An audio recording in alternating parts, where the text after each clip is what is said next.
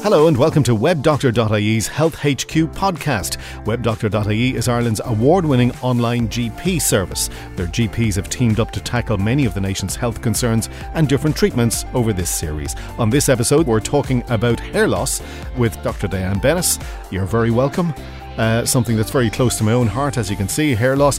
What are some of the leading causes of hair loss, Diane? Yes, this is a good place to start actually because hair loss is such a huge topic. It's easier to understand if you break it down into the different causes of hair loss. And there's probably about five or six different causes of hair loss. The most common and the first one um, is hereditary hair loss, and this can occur in both men and women. Um, in men, it's usually called male pattern baldness because of the well recognizable pattern of hair loss. It usually occurs symmetrically, and the first sign is generally the receding hairline and or a bald spot on the top of the head. In women, this type of hair loss can be less obvious because it's usually an overall thinning of the hair. Um, and in particular, the parting of the hair becomes wider um, and the hairline doesn't typically recede in women. Unfortunately, this type of hair loss is progressive for both men and women. Um, so what hereditary hair loss effectively means that you've inherited a gene that causes your hair follicle to shrink and eventually to stop growing hair. This can begin as early as teenage years in men, but most common in the 20s and 30s.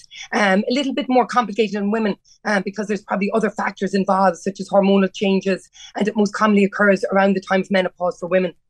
The second um, type of hair loss is um, hair loss associated with age. And with age, obviously, most people will notice some hair loss because hair growth slows as we get older.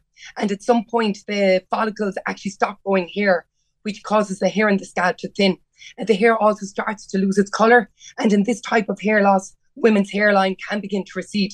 Um, the third type of hair loss then is a different type altogether. It's called alopecia areata. Most people will have heard of this. It's it can occur at any age. It can even occur in children, but most commonly occurs in around 30 years of age. It affects 2% of the population worldwide. And it's actually an autoimmune disease um, that occurs when the body's immune system attacks the hair follicle, causing hair loss. Um, and wherever the hair loss occurs, doesn't have any other symptoms. It just literally has patches of hair loss no redness or itching. It literally can look like you shaved a piece of hair off of the scalp. And sometimes you can get hair loss in other areas like the eyebrows or the eyelashes. Um, the exact cause of alopecia areata is unknown, but research does show that there's a genetic predisposition uh, with probably an interaction of some environmental factors. And then the fourth cause of hair loss is hair loss linked in with other conditions, um, other health conditions such as thyroid disease, low iron levels, post surgery, recovering from an illness, and stress. And this type of hair loss is slightly different from the other types in that there's generally the hair becomes uniformly sparse. Um, usually with this, the hair will begin to grow back once the condition is treated, even though it can take a long time, sometimes six to nine months. Um, the next type of hair loss is hair loss associated with skin conditions affecting the scalp, like psoriasis and eczema. And with this, it's usually fairly obvious. There'll be itching and scaling or flaking in the scalp. Um, and the last type is one that we don't often think about is just hair loss associated with hair care. Um, and this can sometimes be frequent and excessive hair color treatments can result in hair loss or anything that causes excessive pulling on the hair, such as when the hair is being tightly pulled back. Um, in a ponytail or sometimes hair extensions. And this is actually called traction alopecia. Um, and it's actually very difficult to treat. So it's important to watch out for early signs such as hair breakage, thinning of the hair, or a sensation that they call um, tenting when you feel your scalp is being pulled upwards. So they're the really bulk main causes of, of hair loss. I presume that hereditary hair loss is probably the most common, is it? It is, yes. So it's the most common in men and women. It doesn't affect everybody the same. My, my father went bald quite young.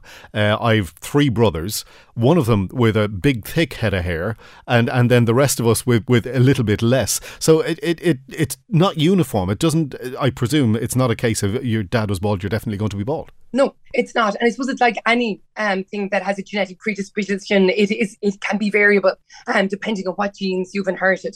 Um, but you are at increased risk if yeah. you uh, your parents have had hereditary hair loss. Are, are there any telltale signs or symptoms of hair loss? Yeah, again, depending on the cause, there are. And I suppose it's, it's really important that people should watch out for some signs because, with most of the types of hair loss, early treatment and diagnosis is essential mm. um, to improve your prognosis. So, the things you should watch out for are receding hairline, maybe a bald spot at the top of the scalp, um, generalized thinning, um, obviously more hair falling out, um, itchiness in the scalp or a rash in the scalp, little patches um, in the scalp without hair that mightn't have any other symptoms, um, widening of the parting in women. Um, and then if it's associated with other conditions, you might feel unwell or tired, maybe in other ways it was thyroid disease or iron deficient anemia. So very much depends on the cause, but really important to watch out for those signs so that you will go and get assessed early. I suppose, particularly for hereditary hair loss, th- there's no way to stop that, I presume. I suppose the treatment and the prevention can kind of be grouped in together. Mm. Uh, and there's often, if you go online about hair loss, there's it can be very confusing for patients and quite stressful in an already stressful condition because there's multiple treatments available. Um, with lots of different claims um, about them. So it's really important that you should go and get assessed properly because you can see there's different types. And because of the different types, there's different treatments.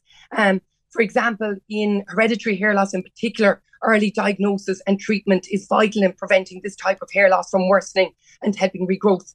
It's more difficult to get a good result once this has progressed. Um, but early treatment can help the hair follicles from shrinking further. And studies have actually shown that once the hair follicle has shrunk, it's really, really difficult mm. um, to go back, um, and restoration will be limited.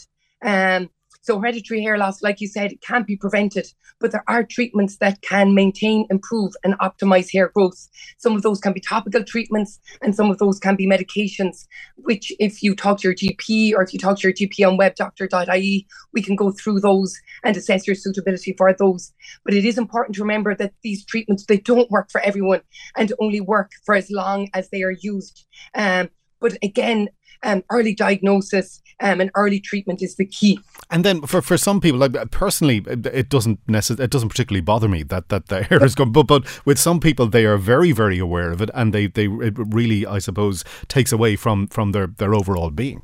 It does. Um, for some people, it's an important um, aspect of how they feel about themselves um, and a part of who they are, and it can really affect their confidence um, and cause low self esteem. Um, I think, in particular, with some of the conditions like alopecia areata, when it occurs, um, in, in maybe somebody is in teenage years or 20s or hereditary hair loss, it occurs very early in the 20s or 30s. Um, it can be very distressing for people. And then to add to that, if they go online and they're looking up different treatments and they're trying different things and they can spend a lot of money and some of them don't work or they're not the appropriate treatment, can be really distressing for people. Um, so again, to get that proper diagnosis is, is key.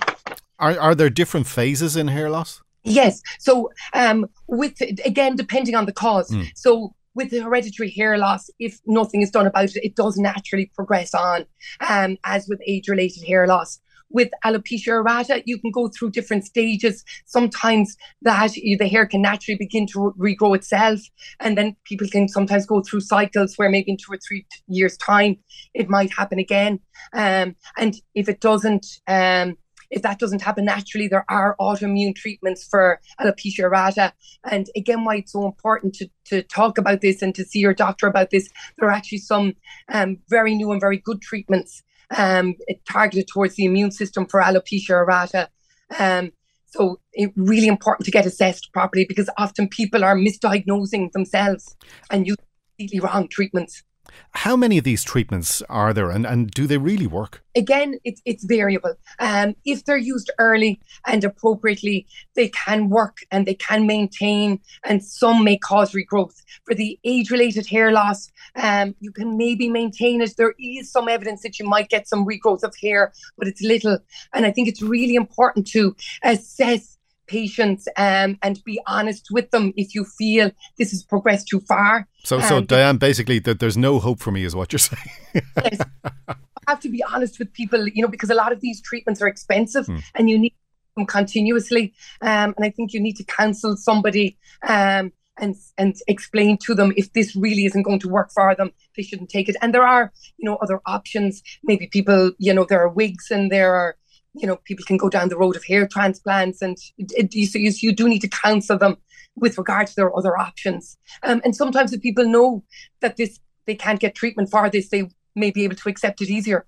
But but there but there are some treatments that do work. Absolutely, um, especially um, if it's used early and it's used appropriately. There are treatments that can work very well, in particular for hereditary hair loss, for alopecia areata, and of course, the hair loss associated with skin conditions and other conditions can have a very good prognosis mm. once those conditions are treated. Okay, on, on all of these podcasts, that Diane, we kind of thank you for, for all of that information. We we kind of uh, finish up with some uh, medical myths, uh, some misconceptions about uh, hair loss. So we're going to hit you with two or three of them. True or false? Trauma can cause hair loss. Yes, that is true. Yeah. So any trauma or stress can contribute towards hair loss. Um, and again, like I mentioned, that regrowth, it, it can come back, but it can be slow and it can take easily six to nine months after the trauma for that hair to begin to regrow again. But it can cause it. Okay, true or false? Does wearing a hat regularly cause hair loss? No, no evidence of that. And uh, the final one, true or false? Hair loss is genetic from your mother or father's side. I think we've covered that, have we?